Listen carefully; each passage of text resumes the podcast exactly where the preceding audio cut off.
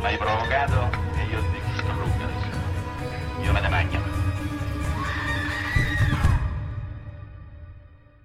Fratelli e sorelle in True Crime, buongiorno, siamo Toma E Mauro.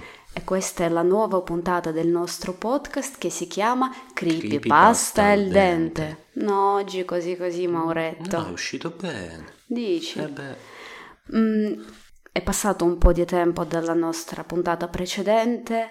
Chiediamo scusa, Mauretto stava un po' raffreddato, un quindi po' di raffreddore. È periodo, no? Come diciamo noi in Italia sempre, gira, è periodo. E oggi vi abbiamo cucinato una storia molto molto particolare perché non è tanto famosa.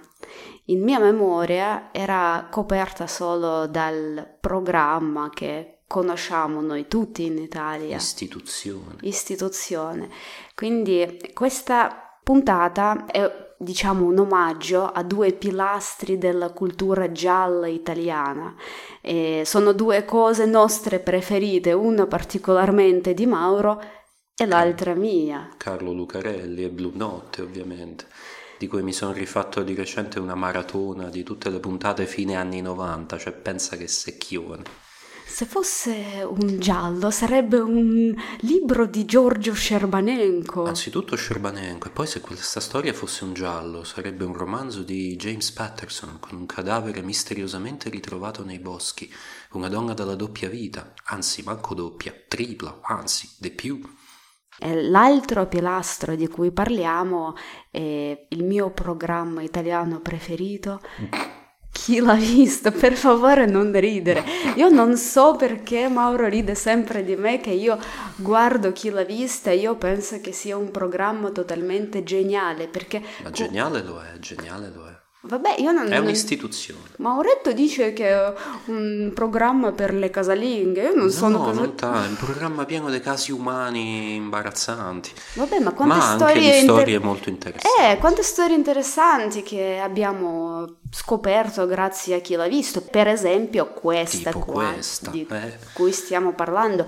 Me ne sono assolutamente affezionata in quanto tragica rimane tutto ciò che amiamo di true crime, ovvero è misteriosa, ha bei caratteri, una vittima non è solo una vittima qua.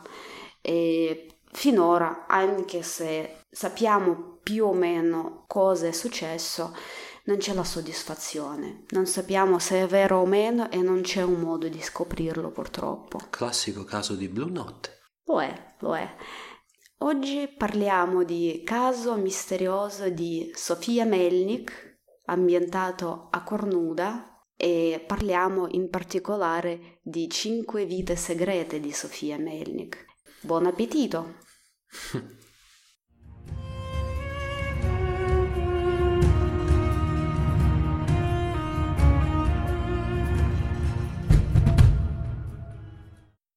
Il geologo è molto preoccupato. Sofia certo è una donna adulta, libera di fare quel che vuole, andare dove vuole, ok, ma non è da lei non rispondere a messaggi e telefonate per due giorni di fila. Tecnicamente si sono lasciati domenica scorsa, o meglio, lei ha detto a lui che lo stava per lasciare. Però sono sempre amici, no? Insomma, una storia abbastanza libera, ma durata comunque nove anni, rapporti affettuosi, mica è poco, buttalo via. E quello là, il coinquilino barra cugino di Sofia, suonava così calmo al telefono. Dice: Non c'è da preoccuparsi, Sofia torna a casa prima o poi. E, e- e- il geologo dice: "Ma Torna a casa che è una gatta? Cioè, di chi stai a parlare? Qualcuno deve andare dai carabinieri. Chi ci va dai carabinieri? Che devo chiamare? Il presidente della Repubblica per farti andare dai carabinieri? Comunque arriva venerdì sera, esattamente due giorni di silenzio da parte di Sofia e il geologo sbrocca. Prende la macchina, parte dalla sua casa in Emilia fino a Cornuda, provincia di Treviso, dove abita lei, per denunciarne la scomparsa. Lei è Sofia Melnik, 43 anni, interprete dal russo, a detta di tutti una donna incredibilmente bella, colta, simpatica. È sera tardi, ma eh, il geologo insiste con i carabinieri. Insomma, lei non poteva semplicemente sparire nel nulla così. Sarà pure uno spirito libero, ma comunque sempre reperibile. Dovrebbero invece chiamare sto cugino con cui lei abita, tale Pascal, e convocarlo lì in caserma per fargli rilasciare una deposizione, perché lui sicuramente sa qualcosa. E tra l'altro, essendo un familiare, dovrebbe essere lui a fare la denuncia, non il geologo, ma vabbè, lasciamo perdere. Alla fine, esausto ma soddisfatto di come è andata coi carabinieri, il geologo fa per uscire dalla caserma. Ma nel corridoio gli arriva all'orecchio una frase, anzi un nome. Si volta e vede un uomo, uno sconosciuto. L'espressione sul volto dell'uomo è di pura angoscia, tale e quale alla sua. L'uomo è seduto di fronte a un appuntato e dice di essere lì per denunciare la scomparsa di una persona. Il nome di quella persona? Sofia Melnik. Il geologo sente tutto ciò per puro caso e interviene subito. Scusi, scusi, ma ho denunciato già io la scomparsa di Sofia e poi lei chi sarebbe? Quello lì è un medico, apparentemente in qualche tipo di relazione romantica con Sofia. Io sono la persona che sta con Sofia nelle ultime settimane, dice tutto orgoglioso il medico. Beh, io sono la persona che sta con Sofia da nove anni, gli risponde il geologo.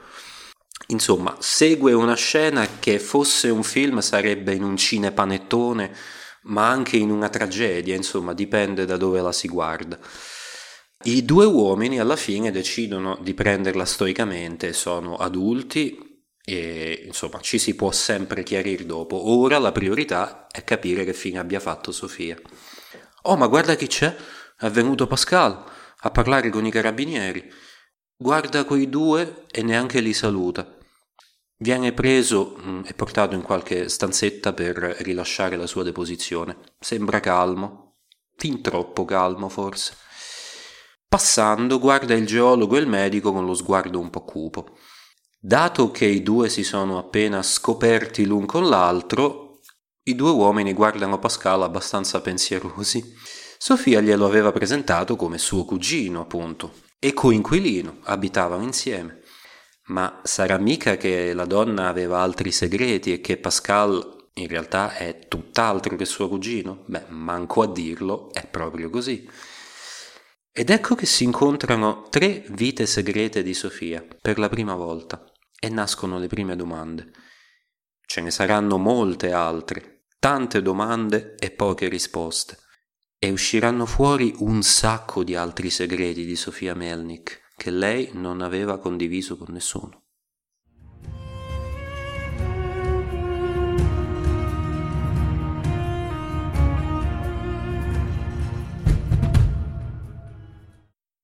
Abbiamo chiamato questa puntata 5 vite segrete di Sofia Melnik, ma 5 non è un numero preciso. Nessuno sa quante fossero in realtà.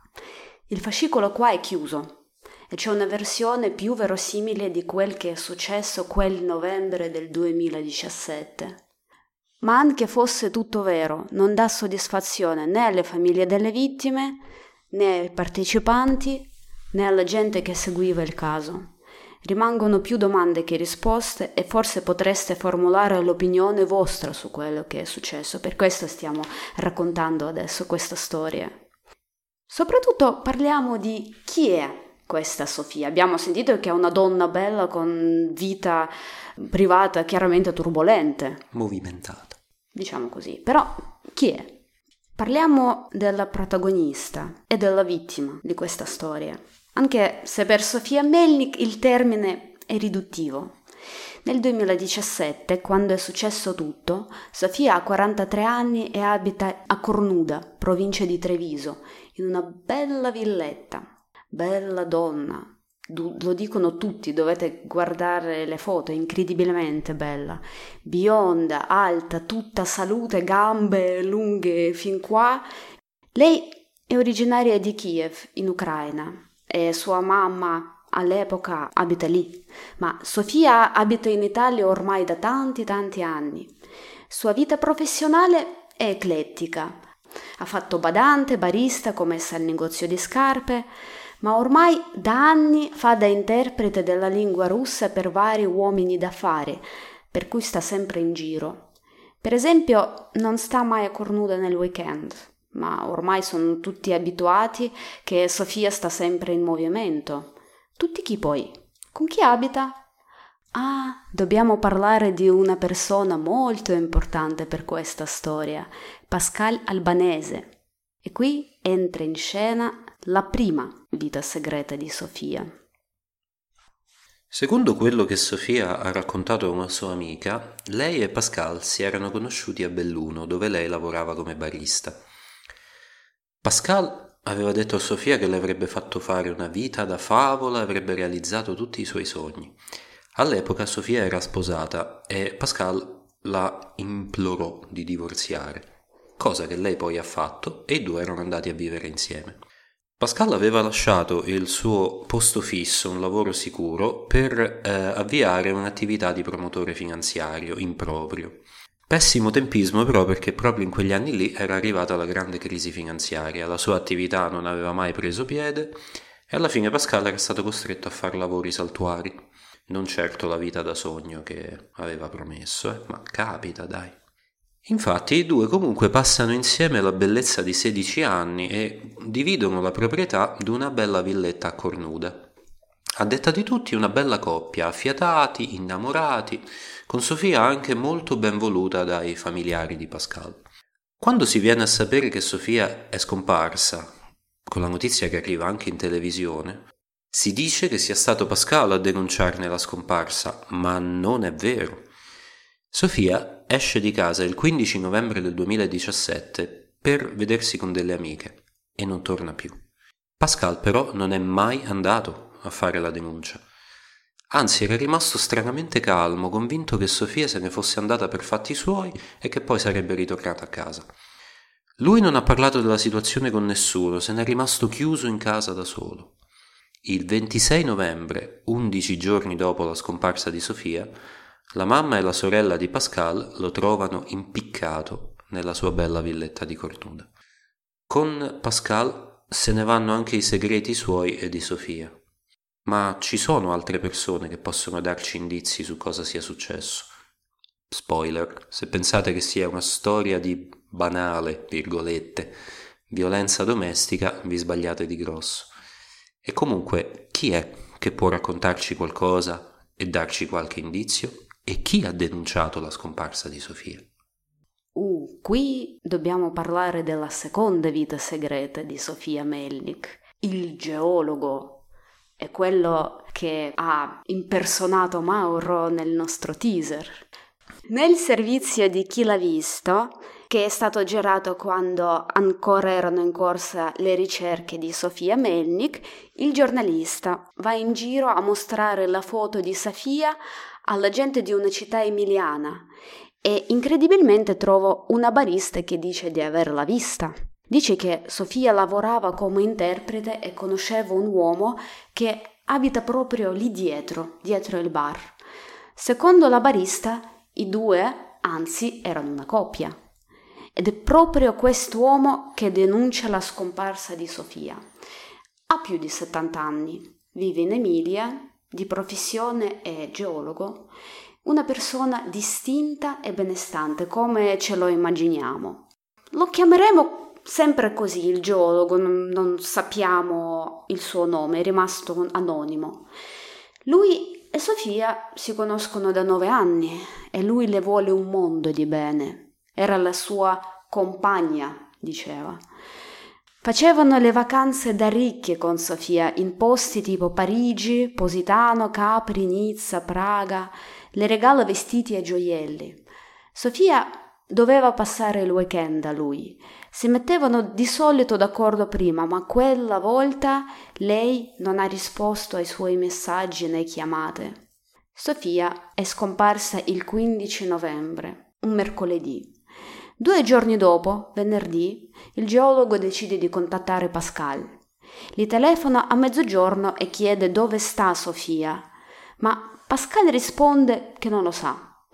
Il geologo dice a Pascal che bisogna cercarla, è tutto preoccupato. Ma Pascal risponde che deve star tranquillo, che se ne sta già occupando. Tre ore dopo, geologo non riceve nessun riscontro da Pascal, sbrocca e va dai carabinieri a denunciare la scomparsa della sua compagna. Sì, tra l'altro, eh, suona strano che i due uomini si parlino così, no? Due uomini della stessa donna. In che mondo è possibile? Il fatto è che sanno le, dell'esistenza l'uno dell'altro. Sofia aveva raccontato al geologo che Pascal era suo cugino e coinquilino. Lui non ci credeva più di tanto, ma poi chi lo sa? Ma comunque lei è ucraina, lui italiano, quale sarebbe la probabilità che possano essere dei cugini? Ma lui ha scelto di far finta di credere Sofia.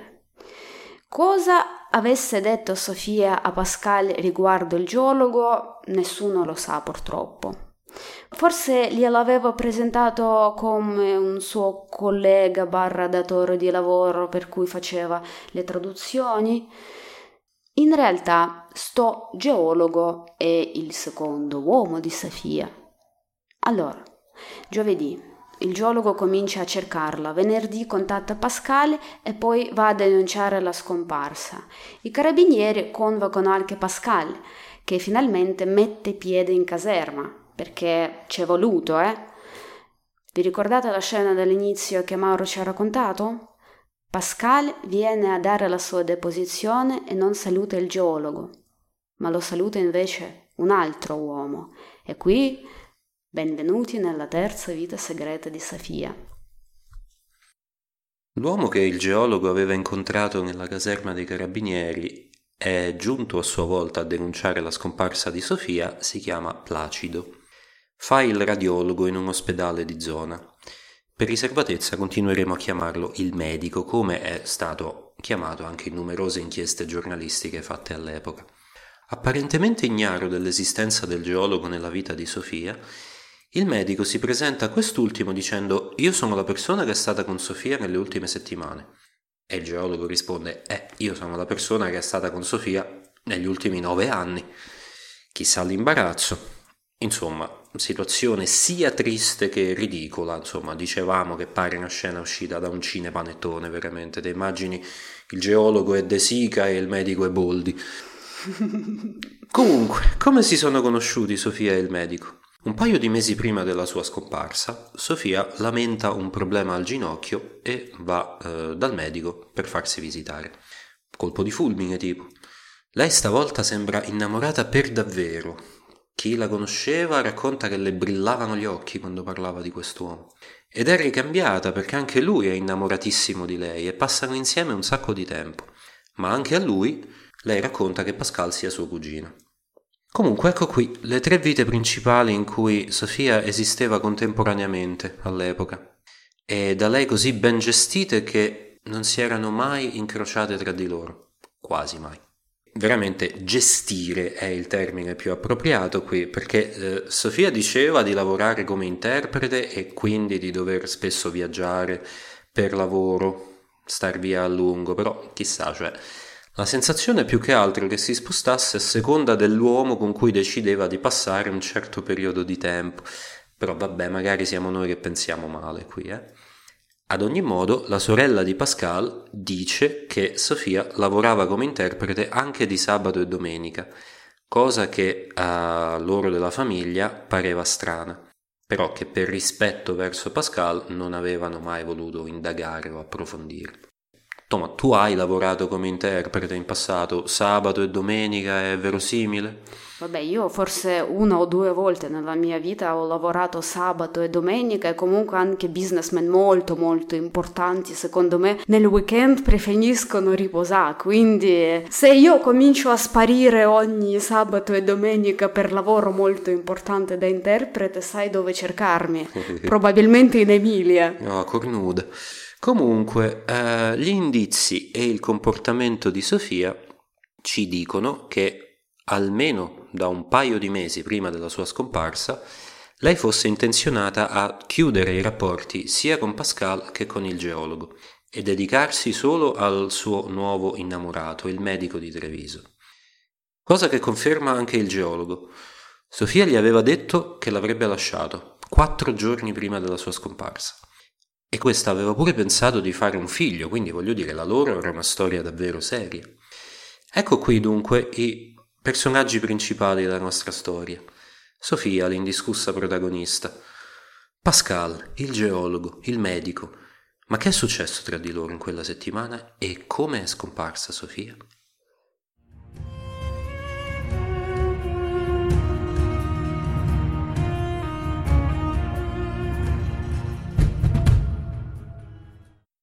Sofia passa il weekend prima della sua scomparsa dal geologo in Emilia.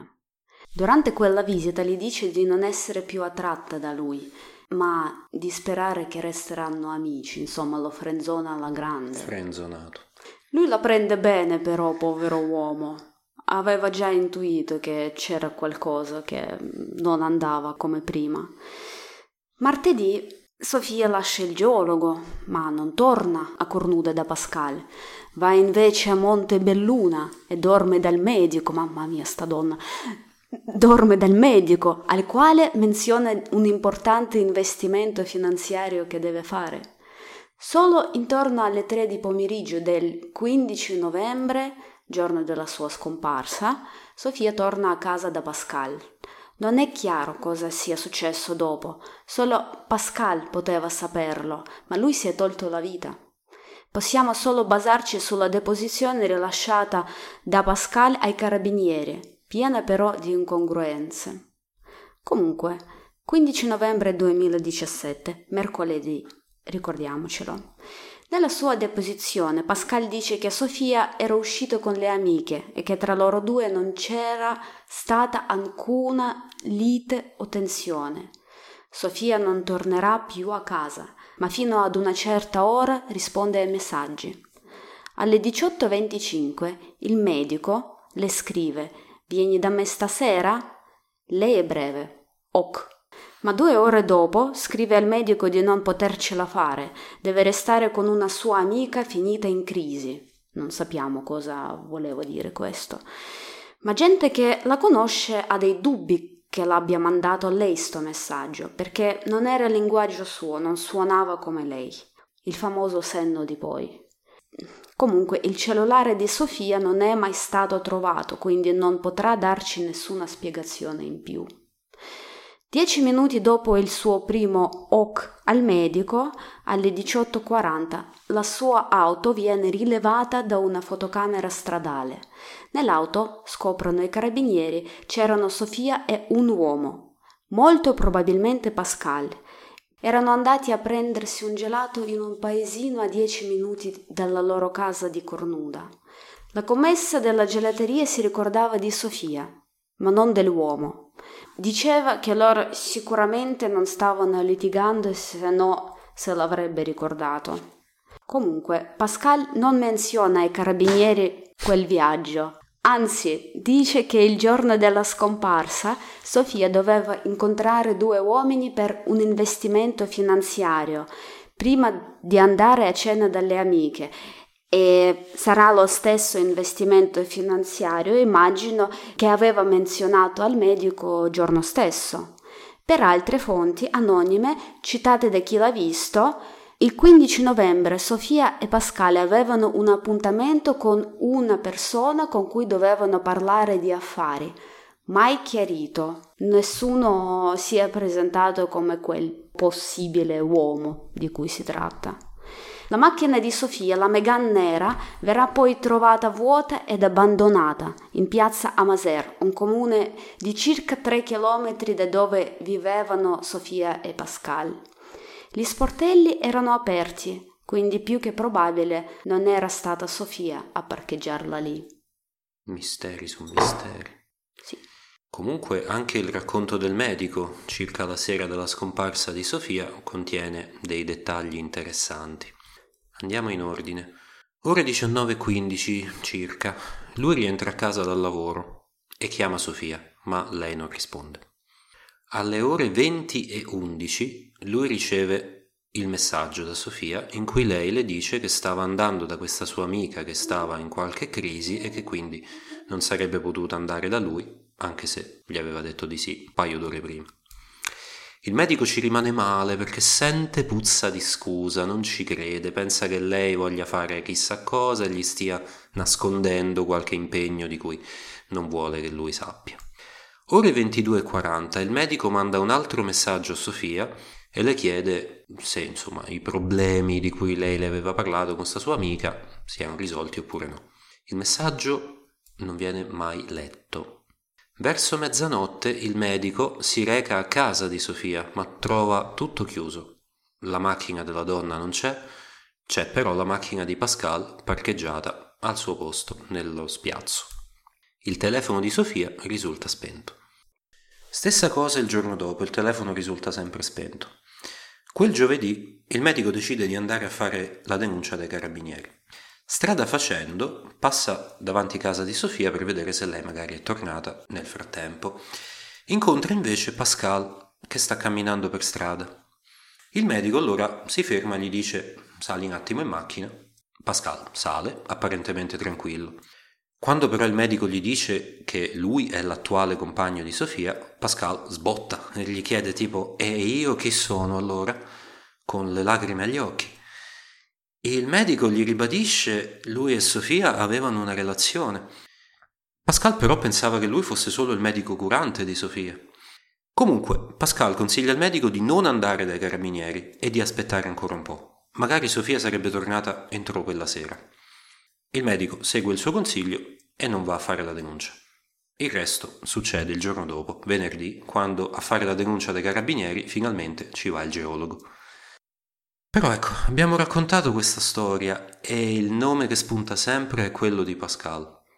Ci sono cose che non tornano, comportamenti strani da parte sua. Parliamone più in dettaglio. Dopo le deposizioni dai carabinieri, Pascal va a casa senza salutare nessuno e rimane lì. Non parla con nessuno e non racconta a nessuno dei suoi conoscenti di quello che gli è successo.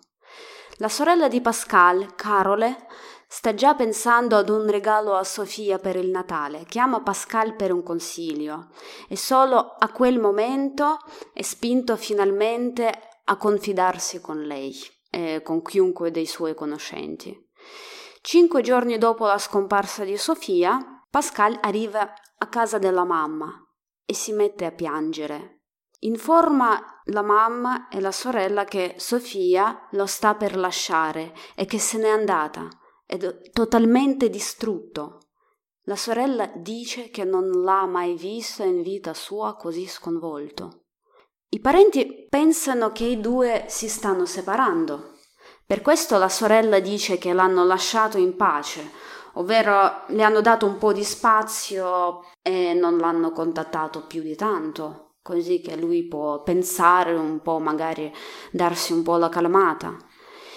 Il 26 novembre Pascal è visto uscire intorno a mezzogiorno per prendere un po' di legno per la stufa e poi rientra a casa. I vicini l'hanno visto. La mamma e sorella vanno a controllare come sta lui, in villa dove abitavano con Sofia. Sorella prova a chiamarlo in anticipo per telefono, ma lui non risponde. Arriva a casa sua, vede che le persiane non sono in tutto chiuse, la macchina sta fuori, quindi Pascal deve essere a casa, ma nel frattempo non risponde al telefono. Lei si preoccupa, chiama la mamma e chiede di prendere il doppione delle chiavi così che possono entrare a casa sua. Quando aprono la porta e accendono la luce, vedono subito Pascal che si è tolto la vita. Ha lasciato i bigliettini per la famiglia e per Sofia non sappiamo cosa era scritto in dettaglio ovunque, però sappiamo che in bigliettino per Sofia c'era scritto ovunque tu sia ti amerò sempre. Beh, questo messaggio un po' ambivalente. Erano undici giorni dopo la sua scomparsa e già questo ovunque tu sia. Mm. La famiglia subito non crede in suicidio, soprattutto così tanti giorni dopo la scomparsa di Sofia, cioè perché doveva aspettare così a lungo allora? Dicono che lui poteva essere assistito, Dicono poi che aveva segni sulle ginocchia che potevano indicare un lungo inginocchiamento, però non è mai stato confermato, diciamo, non abbiamo le conferme ufficiali. Come si dice in questi casi, non ci sono elementi che spingano a confermare questa ipotesi. Ah, e poi che è successo a Sofia? Finché non la trovano, chi può dire? Forse è semplicemente andata via per prendersi qualche mese di solitudine? Tutti i dubbi svaniscono il 24 dicembre 2017, vigilia di Natale, quando il suo corpo viene ritrovato.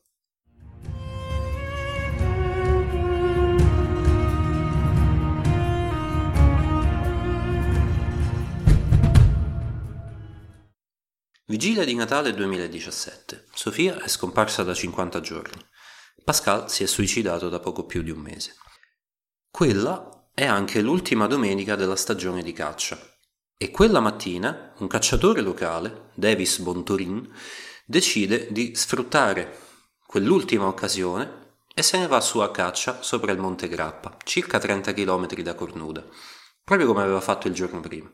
Però c'è un intoppo i suoi cani si agitano in modo strano, in un punto particolarmente scosceso e impervio del bosco sopra il monte.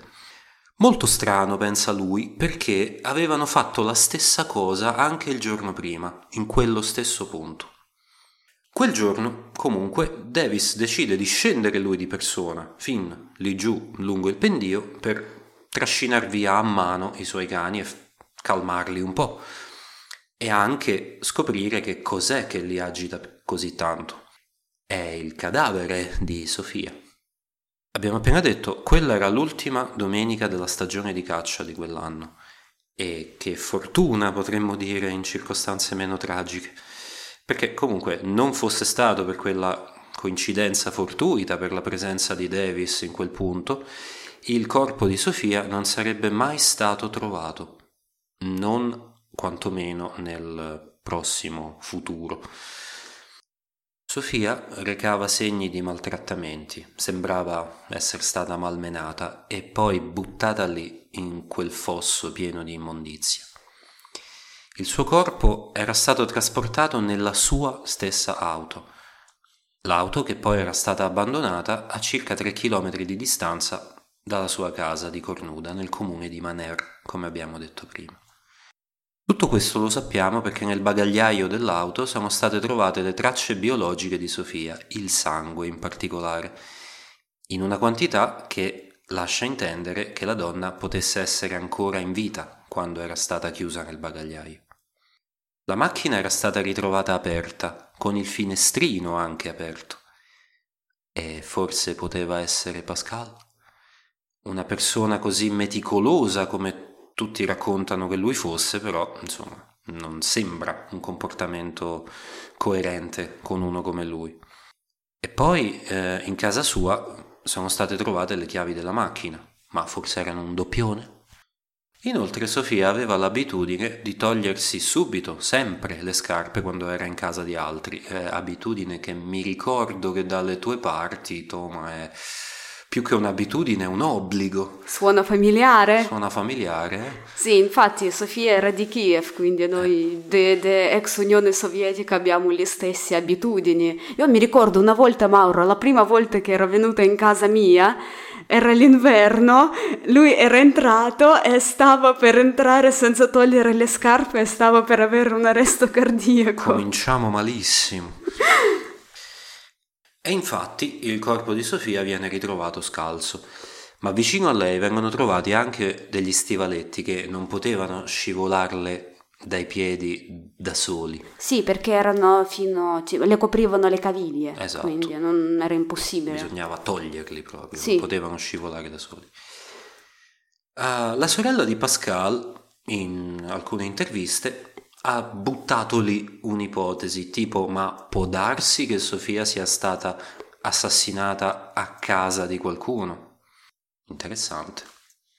La versione ufficiale, formatasi allora e rimasta fino ad ora, è che Pascal ha ucciso Sofia e si è poi suicidato, preda del senso di colpa. Però rimangono un sacco di altri indizi che possono indicare anche altre persone e possono rendere la versione che vuole Pascal colpevole dell'omicidio di Sofia sempre meno convincente.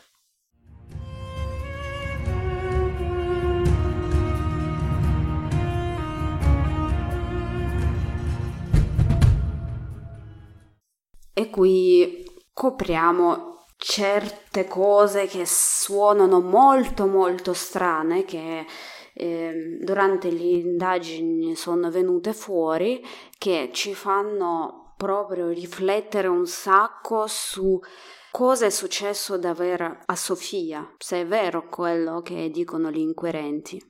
Soprattutto parliamo di rapporti personali tra Sofia e Pascal, perché cioè, abbiamo capito che non era una coppia ordinaria, diciamo. Se chiedi alla gente che conosceva Sofia e Pascal, ottieni un quadro strano. Da un lato dicono che Sofia era chiaramente innamorata del medico e voleva lasciare tutti i suoi amanti, ufficiali o meno, per lui. Una settimana prima di scomparire, Sofia, Sofia dice ad un'amica che ha avuto il discorsone con Pascal e lo ha informato che pianifica di lasciarlo. Non subito, ma gli ha avvertito, gli ha dato heads up, come si dice in inglese. E non si aspettava la sua reazione che era molto violenta, dice.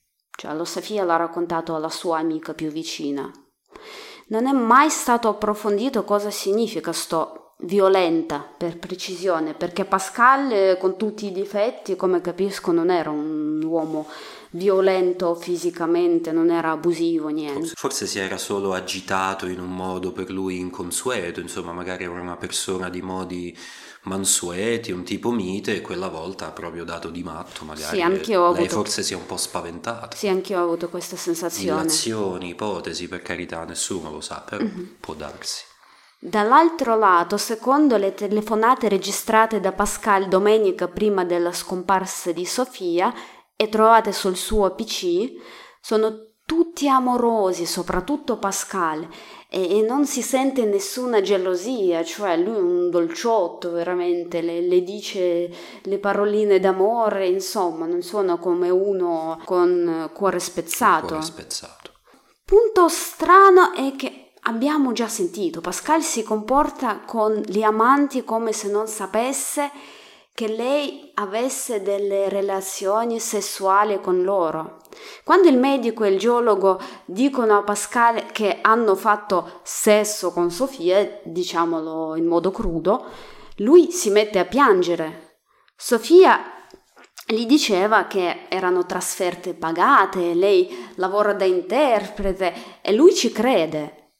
Eh, parliamo di nove anni, ogni weekend e tutte le feste. E qui ribadiamo il concetto che avevamo già nominato nelle puntate precedenti, l'amore è davvero cieco e se uno non vuole proprio non vede, non vede assolutamente. Oppure lui era al corrente di quello che faceva Sofia, si sa che dall'inizio dei rapporti con Pascal lei aveva numerosi amanti, molto molto facoltosi, gente ricca. E lei presentava Pascal agli uomini come il suo cugino e lui non smentiva, cioè in sua presenza diceva che fosse il suo cugino. Tra l'altro, come conferma di queste teorie, esiste la chiamata registrata tra Pascal e Sofia, dove lui la informa che ha passato per la casa, non si precisa quale, e chiede se deve lasciare tutto com'era, così che non si nota che lui era stato lì, così che l'altro uomo non diventi geloso, che è un discorso molto molto ambiguo. Si tratta del medico, tra l'altro. In un'altra chiamata Sofia e Pascal discutono che il medico è diventato geloso, passando per casa di Sofia e vedendo le mutande di Pascal lavate e stese insieme a quelle di Sofia. Cioè, tipo, lui ha mm, fatto il bucato, ha messo tutto ciò che stava in lavatrice sullo stesso stendino. E il tutto mentre Sofia aveva detto al medico che abita da sola. Mm, qui comincia a perdere un po' il plot. Sai quando le bugie diventano troppe? sì, un po' narrativa ti... va storta ecco, qua. Sì, è, è, inciampata nelle sue stesse bugie. Mm. Sofia dovette calmare il medico e spiegarle che Pascal era coinquilino, è una persona generalmente molto utile con le cose pratiche e burocratiche, un po' triste così, dai. Essere una persona utile per le cose burocratiche, un po' suona come la mia vita. Beh, a voi, a voi di quelle parti lì piacciono tantissimo queste cose qua. Mm. Sofia lo racconta a Pascal che reagisce in un modo assolutamente tranquillo. Strano, no? Ah, e c'è altra stranezza. Perché Pascal registra le telefonate con Sofia, cioè è normale, al PC poi, non esatto. al telefonino. Forse voleva ricattarlo. Boh, perché eh, cioè, se tu registri una chiamata, lo fai al telefonino e poi devi trasferirli sul PC per avere doppia copia. Ci vuole un sacco di lavoro. Mm. In uno dei discorsi lei fa: Ma non mi stai registrando, vero? Conosco i tuoi giochini. Farai ascoltare i video, audio a qualcuno e poi casini. Cito. Lui dice che no e lui lo sta registrando. Ma perché? La ricattava? In ogni caso, perché dovrebbe accettare tutti sti amanti così tranquillamente se la amava? Beh, parliamo dei rapporti finanziari tra di loro adesso. La casa dove abitavano Pascal e Sofia a Cornuda era stata acquistata da lei, ma con l'aiuto del geologo. Geologo il quale le aveva proposto di andare a convivere in quella casa, ma lei diceva di no, lei voleva vivere con Pascal e aveva anche diviso il mutuo 50 e 50 con lui. Cosa che non piaceva per niente al geologo e che comunque alla fine aveva pagato la sua parte. Diceva che voleva aiutare lei, non certo aiutare Pascal a comprare casa ma alla fine, dice il geologo, tutto il mutuo se l'era incollato Sofia. La casa però era stata registrata al 50 e 50 come proprietà sua, di Sofia e di Pascal, che se chiedi a me è un complicarsi la vita proprio ingestibile. Vabbè, da parte di Sofia, cioè è una donna chiaramente non tanto romantica e tutto quanto, cioè non è una cosa molto pratica da fare. Se un mio amante mi dà i soldi per comprare la casa, la compro e me la tengo io, perché devi regalare la metà della casa tua anche a un uomo a cui vuoi un mondo di bene? Boh? Beh, comunque quando succede informami. Eh, ma veramente perché è andata così? Sta faccenda della casa. Secondo Carol, la sorella di Pascal, lei, Sofia, si sentiva in debito verso di lui. Lui l'aveva aiutata moltissimo nel corso degli anni durante la loro lunga storia. Lei aveva spesso problemi con le gambe e lui la portava spesso praticamente in braccio quando stava in ospedale. Mauritino, ti ricordi tu eri raffreddato e io ti avevo fatto una tazza di tè? Sì. Adesso mi devi la metà Adesso di come, casa. Come minimo ti devo comprare una casa. Poi non ci scordiamo che né Pascal né Sofia erano particolarmente ehm, stabili dal punto di vista lavorativo. Lui aveva rinunciato al posto sicuro che aveva e quello che faceva lei come lavoro veramente Dio solo lo sa. Può essere che faceva l'interprete come diceva lei, eh? Ma, ma non di domenica comunque. Eh, in ogni caso il loro tenore di vita appariva abbastanza elevato, mm, insomma, chi, chi è che copre, estingue anzi un mutuo al 100% nel giro di tre anni? Cioè, io, io calcolo il mutuo in base ai 30 anni, non ai tre anni. E parliamo di una villa, non di un appartamento. È molto bella, raga, è molto molto eh, bella. Eh e comunque Sofia l'ha fatto, ha estinto il mutuo in tre anni. E manco bastasse, si è pure comprata un'altra casa all'asta, comunque in piena sua proprietà, in un paese vicino. Ma tutti questi soldi da dove le sono arrivati? Negli ultimi tempi Sofia parlava molto spesso di investimenti, di case, di soldi, altri soldi, un sacco di soldi, e ne parlava con tutti i suoi amanti. Al geologo, dicendo che aveva fatto un investimento o speculazione, non si sa bene. E comunque dicendo che se fosse andato tutto bene, a fine dicembre di quell'anno le sarebbero entrati un sacco di soldi. Però non si è trovata nessuna traccia di questi fantomatici affari finanziari da parte di Sofia. Ricordiamoci poi che si parlava di incontri che Sofia da sola o insieme a Pascal doveva eh, fare con chissà chi, delle persone forse importanti, per parlare di affari, business, investimenti. Chissà, forse dietro tutto ciò c'è un altro possibile movente dell'assassinio di Sofia? Mm, Teorie del complotto qua, secondo me, eh, però... non lo so, teoria di complotto va avanti perché Sofia aveva certi contatti pericolosetti, diciamo.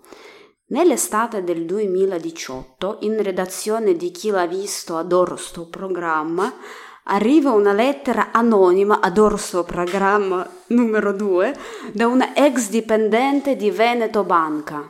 In questa lettera la signora informa che aveva visto Sofia per varie volte in compagnia di un funzionario importante della sede di Veneto Banca a Montebelluna.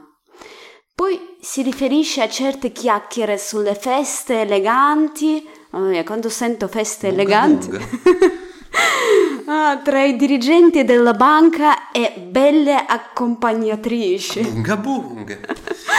Poi, data la situazione con Veneto Banca e a manchi di grosse somme, l'ano- l'anonima teorizza che Sofia poteva essere al corrente di qualcosa che non doveva sapere. Sapeva troppo come al I solito. famosi impicci dei bancari a Montebelluna, provincia di Treviso.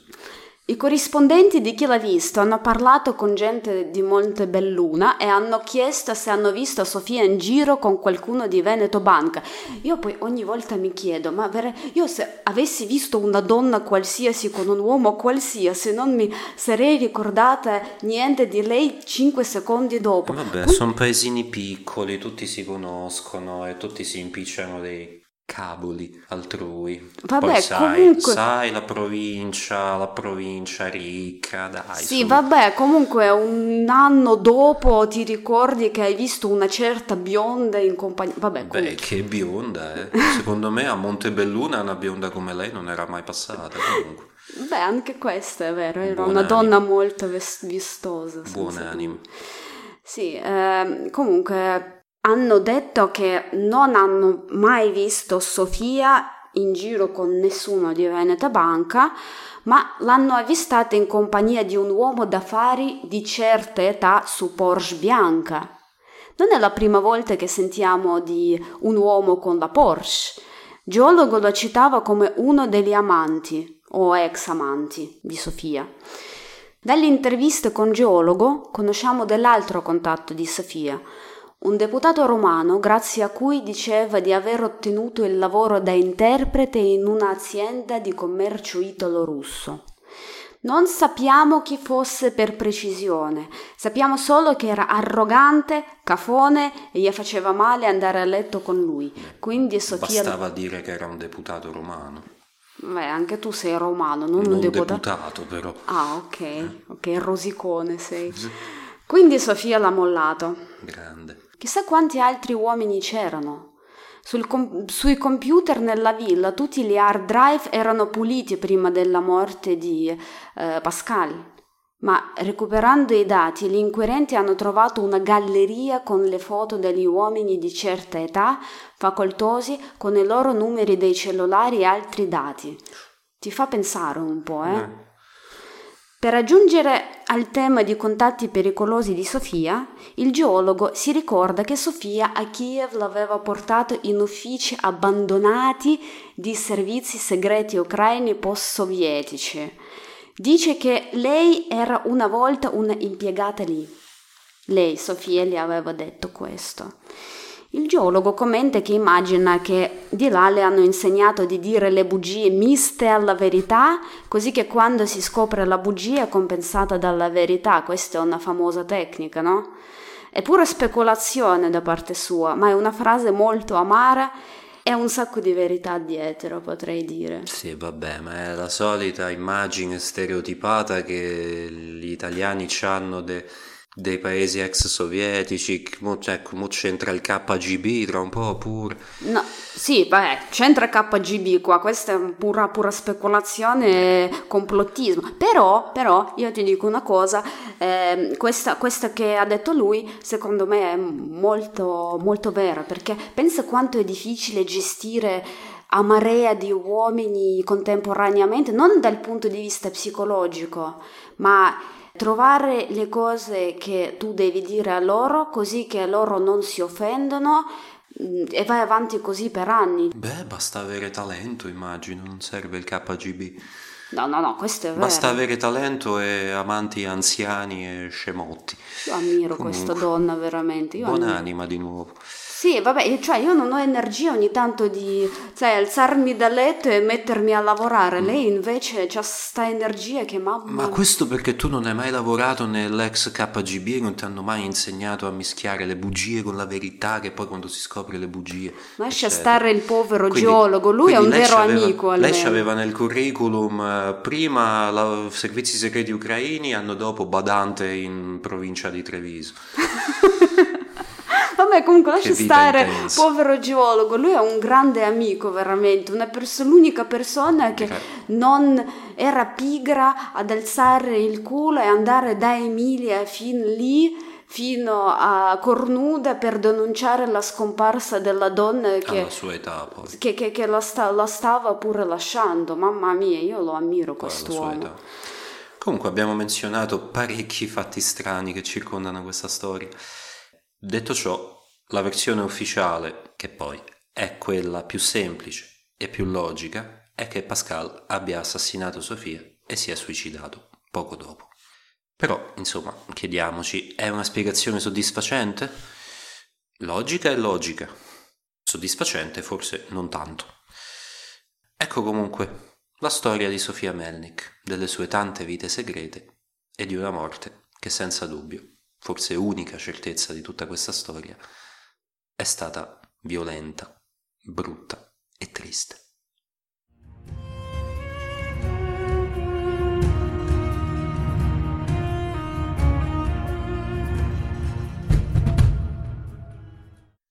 Ed ecco la storia di Sofia Melnik. E per me è una storia unica perché è una rara storia in cui la vittima è molto, molto più interessante del colpevole, anche se non sappiamo chi è il colpevole, vabbè sappiamo lo chi sappiamo. è lo sappiamo, sì. Comunque è molto molto più interessante perché è una personalità enorme, è forte, è bella, ha una vita interessante, gestiva un sacco di cose.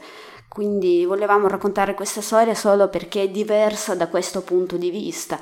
Mi chiedo per esempio, ma cioè, eh, finita tutta la storia, ma sti amanti hanno fondato un club tra di loro, tipo, cioè si riuniscono ogni anno per eh, ricordare le loro storie. Ma, ma quando è che tu hai scoperto di me allora? Ah, no, perché io invece ho scoperto di te, eccetera, eccetera. Po- povero Sofia, povero mamma mia, ridiamo e scherziamo, sopra, sì, ma sì. Sofia era una donna così forte, così vivace e la vita si, che si spegne tra la spazzatura in mezzo ai boschi è ritrovata da cani da caccia. Sì, pensa quante caso. altre cose poteva fare nella vita.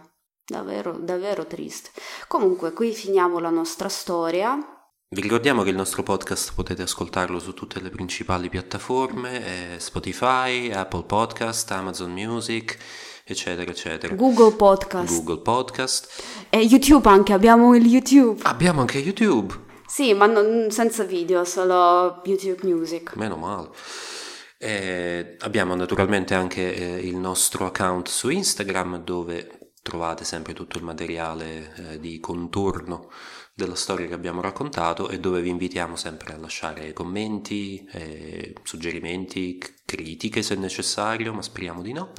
Per favore diffondete la parola perché eh, più persone ci ascoltano, più ci danno il feedback, più possiamo migliorare. Tutti quanti hanno amici che sono appassionati di true crime, quindi ditelo a tutti loro, mandate il link, mandate il nostro Instagram. E noi sicuramente miglioreremo sempre di più nelle prossime puntate. Quindi ci risentiamo tra, speriamo, dieci giorni perché il nostro podcast uscirà più o meno ogni dieci giorni e vi auguriamo eh, buon true crime. Alla prossima puntata.